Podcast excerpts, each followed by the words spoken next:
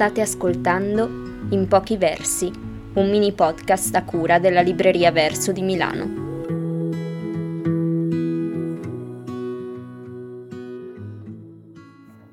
Ciao, sono Gerardo Masuccio, il direttore editoriale di Utopia e vi racconto in pochi versi un'opera di cui mi sono profondamente innamorato quando l'ho letta per la prima volta, un romanzo del 1969 che quest'anno ritorna in libreria con Utopia.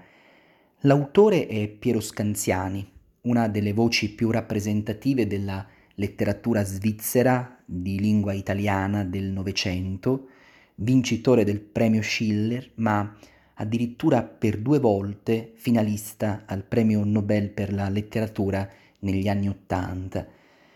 L'opera ha un titolo che è un neologismo coniato dallo stesso Scanziani, Entronauti.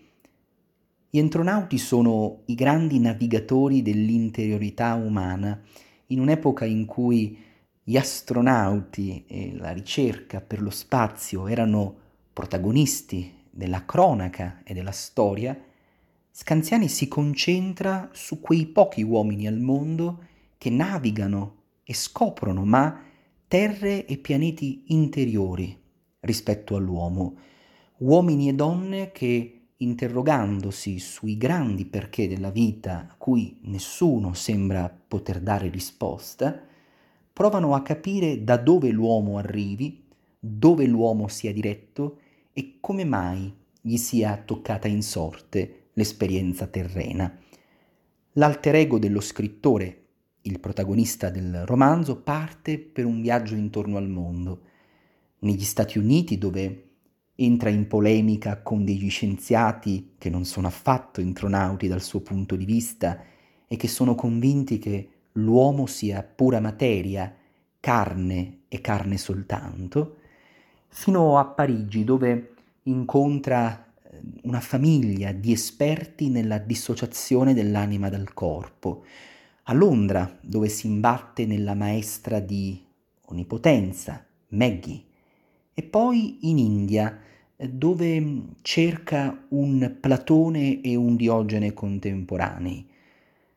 Così in Persia, in Giappone e in molte altre tappe che lo porteranno sempre più vicino alla propria coscienza e a una soluzione rispetto al dramma più profondo della vita umana la sua fine, la morte. Forse il viaggio più interessante che il protagonista compie è quello sul monte Athos, in Grecia, alla ricerca degli ultimi cristiani.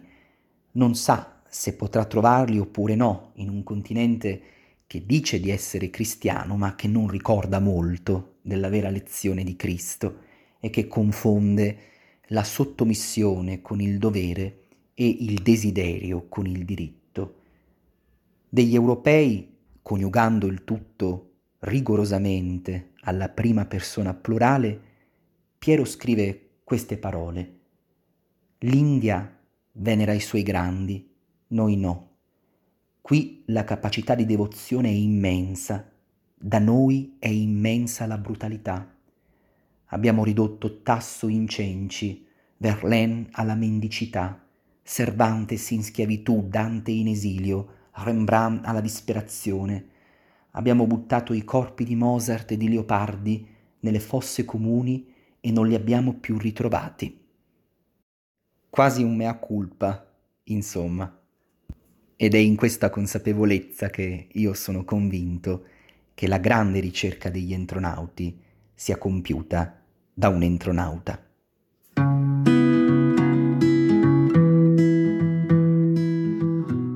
Avete ascoltato In pochi versi, un mini podcast diverso.